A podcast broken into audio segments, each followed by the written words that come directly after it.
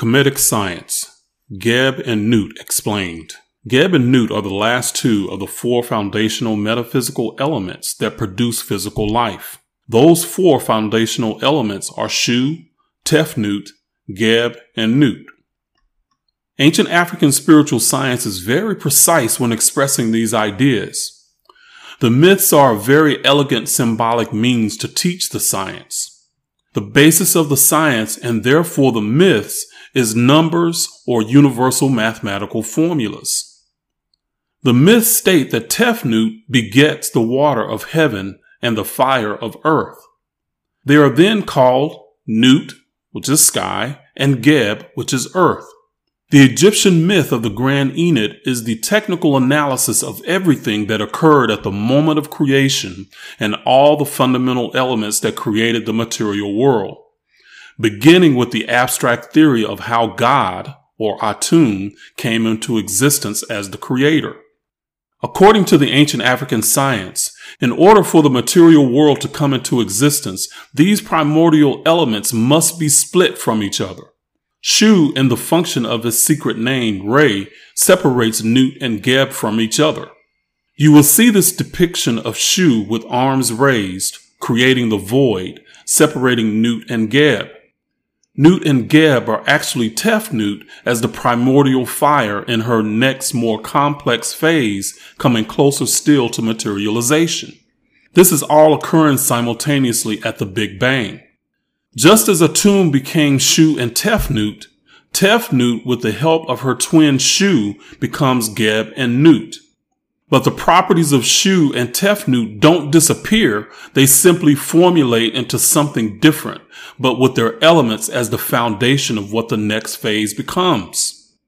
It could be analogous to taking baking flour to create cookies or a cake. No matter what you make from the flour, it's still the foundation of the new creation. No matter what is created in the universe, at the foundation is the properties of God that becomes the next phase of creation. The ancient Africans and other indigenous people always had a profound respect for everything in nature because they all had the philosophy that every natural thing is God in another form. This is also why the ancients would state, know thyself and you will know God and it was a natural progression for them to see themselves as God in another form.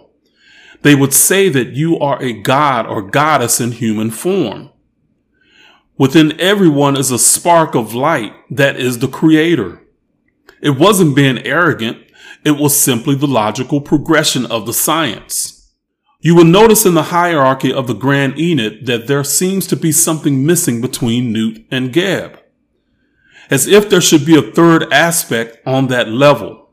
Well, there is. That third aspect is how Shu must act as a separator for Geb and Nut while they were qualitatively and functionally an aspect of Tefnut. So Shu, Tefnut, Geb, and Nut were actually symbolic representations of the four essential elements of creation. Air or spirit is Shu, Tefnut, fire, Nut water, and Geb earth. Each element is fundamental to creation. I must caution you to not take these elements literal. They are only metaphors. They have even more complex aspects that I'm not going to bog you down with here. Through their complexities, these elements are always connected and interacting with each other. You can't single out their components in nature. Their mothers and fathers of entire lines of natures are parts of nature on earth. I can talk or write about them in linear fashion, but they are always simultaneously interacting. Now we still have some more to go. The Ennead is one small aspect of the ancient Kemetic science that is biblical gospels. The Bible is a fringe aspect of this ancient spiritual science. This is not the end of the video. But if you're enjoying this knowledge, you can go over to my website at the end for more at www.kemeticcenteredliving.com. In my blog and e-courses, I give you the book references and documentation of this knowledge so that you can research it further for yourself. Now, my e-courses go much deeper. I connect the dots to the Bible because it has kept so many of us in mental bondage, and I want to help break the chains for anyone that's been affected. I love studying, learning, and sharing what I learned with you. I would definitely appreciate the support and any donations you're willing to give. Please like the video, subscribe for updates, and share with others. But let's keep going because I'm about to blow your mind with what I have coming next. Now, if you've watched the first two videos of this series on Atum and Shu and Tefnut, then you've gotten a basic understanding of the ancient African science of creation. These myths have been told orally for over 10,000 years or more. Now let's look at where the African spiritual science shows up in the Bible. This is fascinating for me. The books don't always make the connections, but the way I'm wired helps me make these connections that I love sharing with you. So, the Kemetic science shows up in Genesis chapter 1. I'm using the NIV version of the Bible. The Genesis chapter 1 story is the first of two creation stories in Genesis. I didn't know that there were two creation stories when I was a Christian. This Genesis chapter 1 story is the younger of the two stories and was written around the 6th century BCE according to Bible scholars. That's approximately 600 years before Christianity. The Bible story starts at chapter 1 verse 1 and ends at chapter 2 verse 3. I'm not going to go over the whole story, just the parts that connect the Ennead to the Bible. Genesis chapter 1 verse 1 states, in the beginning, God created the heavens and the earth. God is referring to Atum. Except there's no reference to how God came into being through masturbation. That would have meant expressing sexual language. In the early development of Catholicism, relating anything sexual to God became taboo. It still is today for many.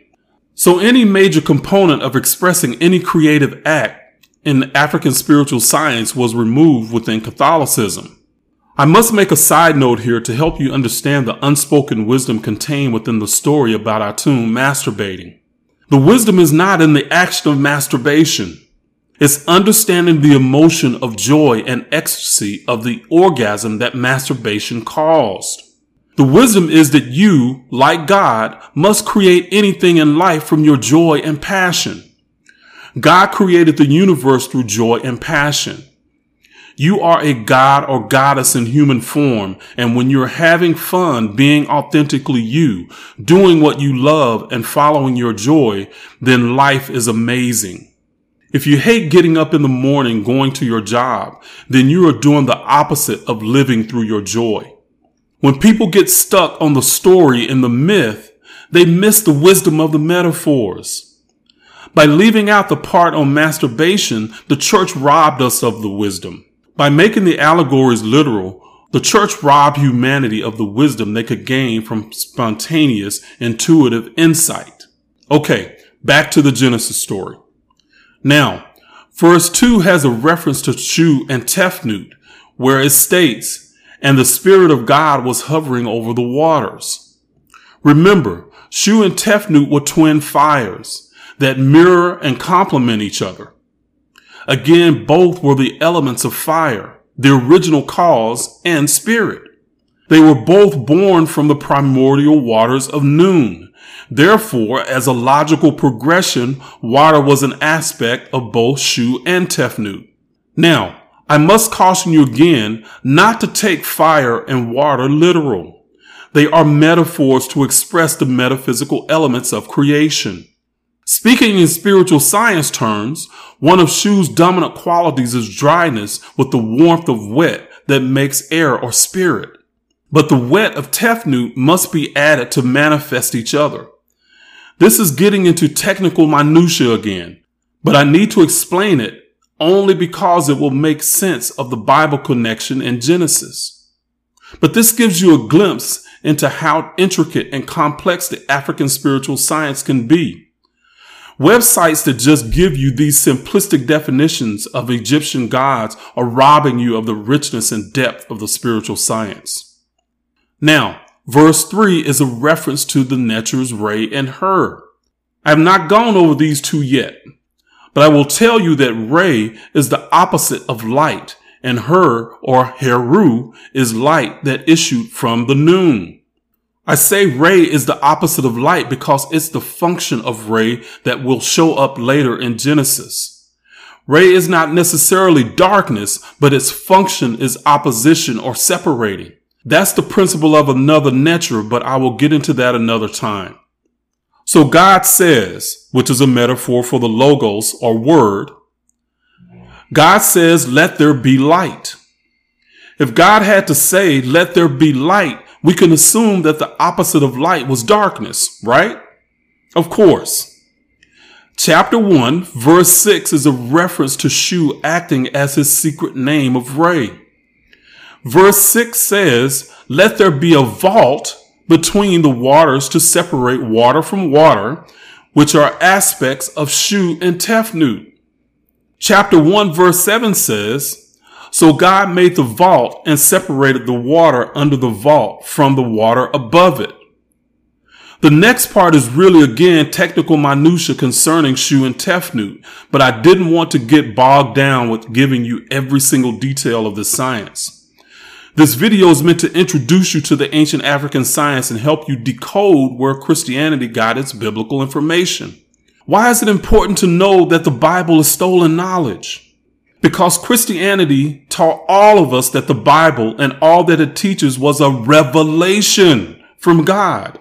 A revelation is defined as a surprising or previously unknown fact. Well, if this knowledge was in ancient Egypt and all over Africa thousands of years ago, then the Bible cannot qualify as a revelation, can it? Nah. So, Back to the Genesis story.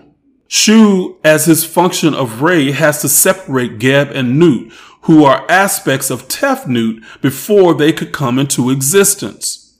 So technically speaking, it was Tefnut that was separated.